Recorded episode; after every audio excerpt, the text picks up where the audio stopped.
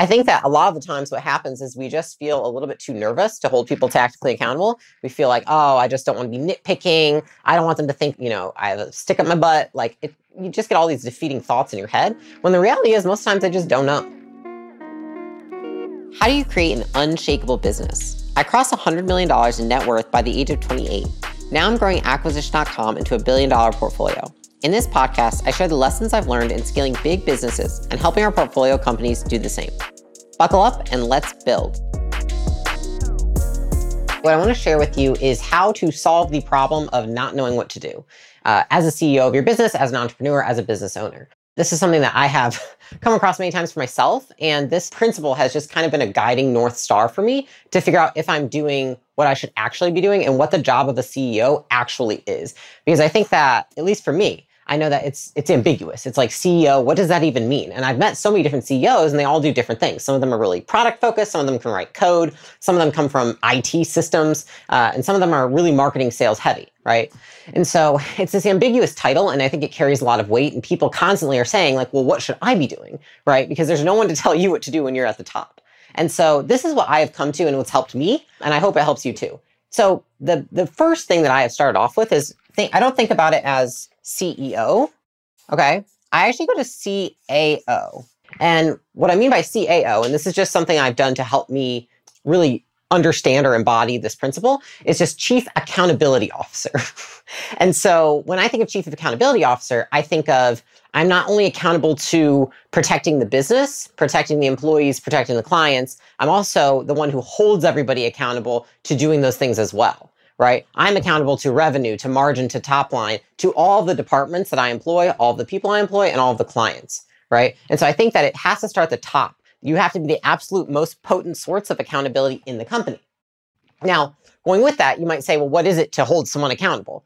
That would be to hold someone responsible for the things that they are in charge of right? And so I think of accountability, responsibility as two things that are interchangeable. I think that accountability is more the act of holding someone to it, though right? And so someone can have responsibilities and you, they might not have accountability because nobody's holding them to those responsibilities. It's a small nuance. And so when I say that you're chief accountability officer, this is what I mean by that is performance is always on a spectrum, right? And so say you've got really low performance over here, say you've got high performance over here, right?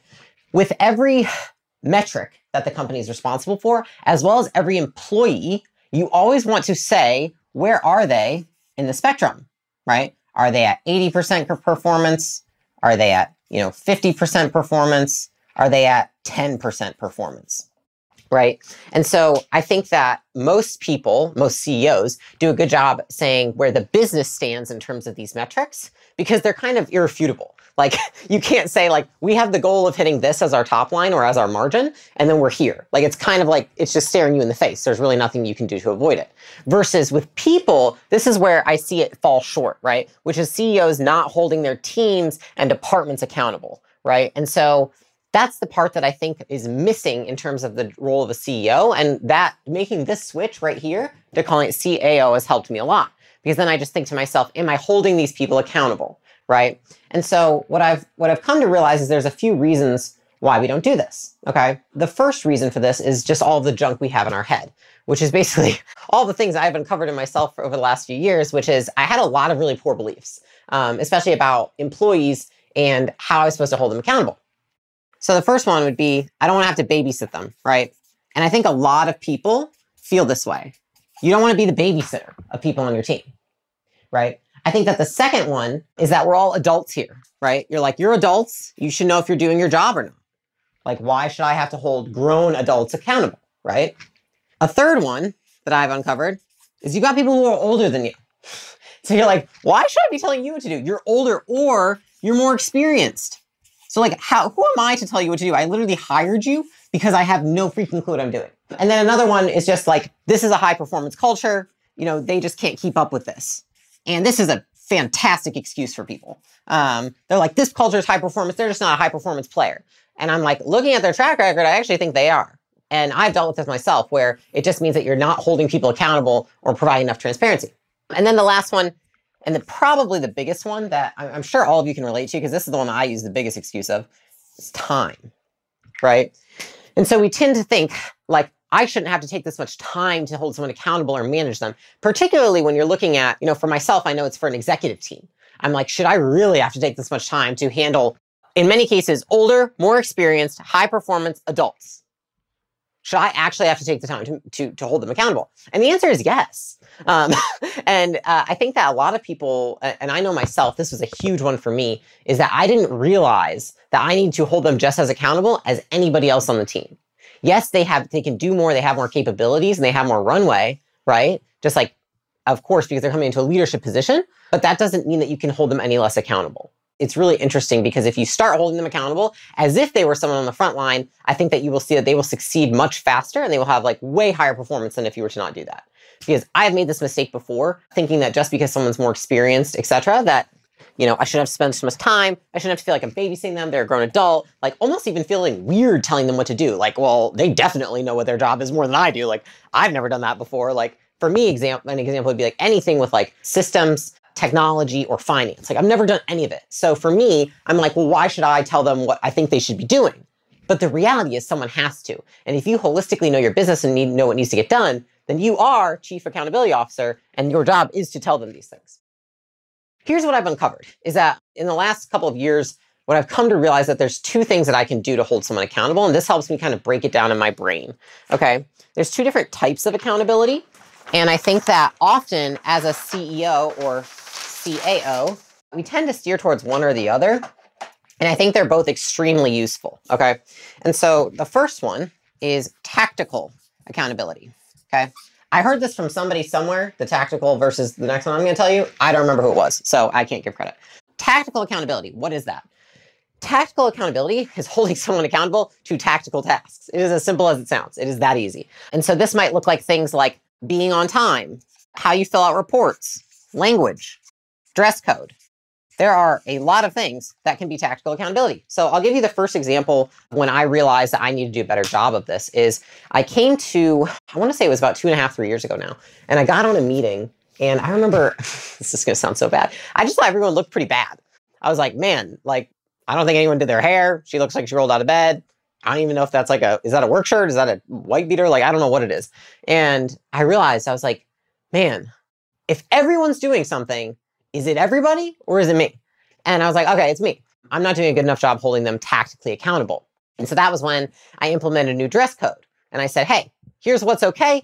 Here's what's not okay. You can wear business casual. You can wear work shirts. You cannot wear, you know, wife beaters. You can't look like you rolled out of bed. Your background can't be a pile of laundry, right? Things like that. And as simple as it sounds, nobody has showed up that way since then. I think that a lot of the times what happens is we just feel a little bit too nervous to hold people tactically accountable. We feel like, oh, I just don't want to be nitpicking. I don't want them to think I'm like, you know, I have a stick up my butt. Like, it, you just get all these defeating thoughts in your head. When the reality is, most times they just don't know, right? And that's how you help people grow. And that's how you strengthen a culture is with tactical accountability, right? Even just a simple thing as oftentimes, especially if you're a virtual company, there's people that are on meetings, right? And you always know there's one person you can just tell they're typing the entire time tactical accountability would be like, hey, I know that you've got a lot of work to do, but I would really appreciate if you showed up to this meeting not typing because that's really not okay for our company. That simple. I've done that probably three times. Same with if someone's camera's off. I'm like, hey, sorry, at this company, we always have cameras on. Never had their camera off again, right? And if they did, like, you know, they would have another conversation. That's the tactical side of accountability. Now, there's the other side of accountability, which is going to be developmental. And so developmental accountability is essentially holding someone accountable to their career development. And this is my favorite kind of accountability because I think this is the fun stuff. But the reason it's the fun stuff is because it used to be the stuff that was really hard for me, right? Because this is essentially telling someone, this is where they are, they're here, and then they need to be here. And this has a lot more to do with character traits, habits that they formed, ways that they operate within a team, right? And so if you're thinking about developmental accountability, I'm thinking of, okay, there's performance reviews and there's one-on-ones. Those are the two major times that you can hold someone developmentally accountable. The way I say it is if they're surprised on a performance review and if that's the only time you're holding them developmentally accountable, I don't think that's the right way to do it. I just think that, I think of opportunity, right? Opportunity loss, which is like, you could have had all that time in your one-on-ones holding them accountable and they could have been growing that entire time, but instead you're waiting till every six months when you do a performance review right? Why? Because you probably don't like having hard conversations. Because it is hard to master the art of getting someone to grow not out of fear, but out of desire.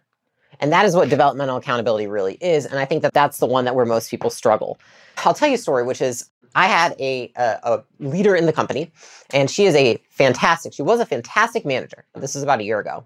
And I remember constantly thinking to myself, you know, I really just wish she had more leadership ability. And I felt like the reason that she wasn't able to take on more from me and that she wasn't able to foster more within her in the company was that. And one day, as I was thinking about it, I realized I was like, I've been having so many thoughts about her career development. I just realized she's not even part of this conversation.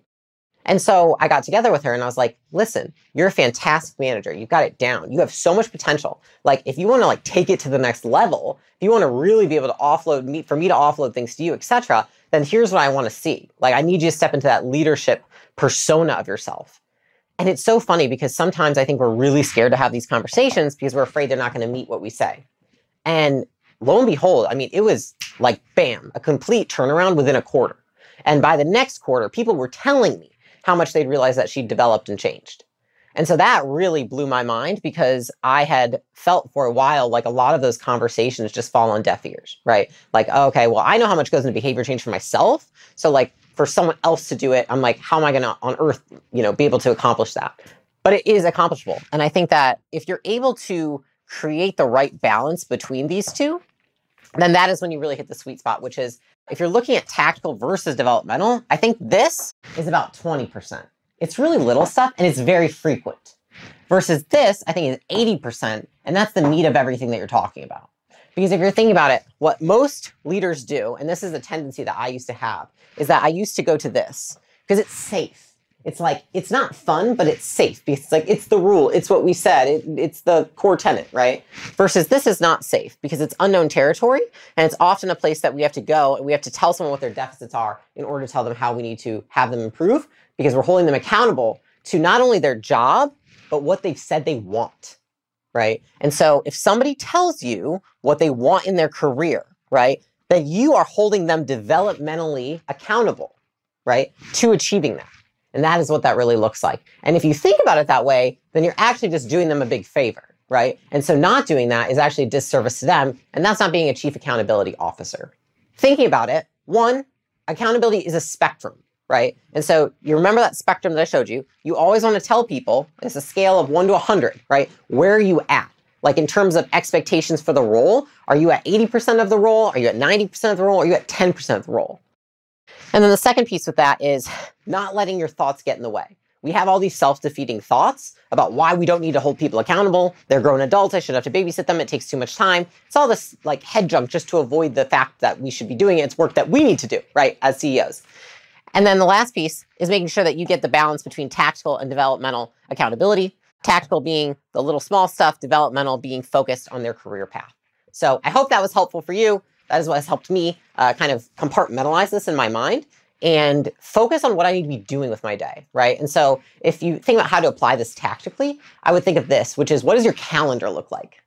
And then when you look at your calendar, say it's conversational, right? So you're like, I am, Leila, I am coaching people, I am holding them accountable, I'm having a lot of one on ones, I have a lot of meetings, I'm not doing the work myself.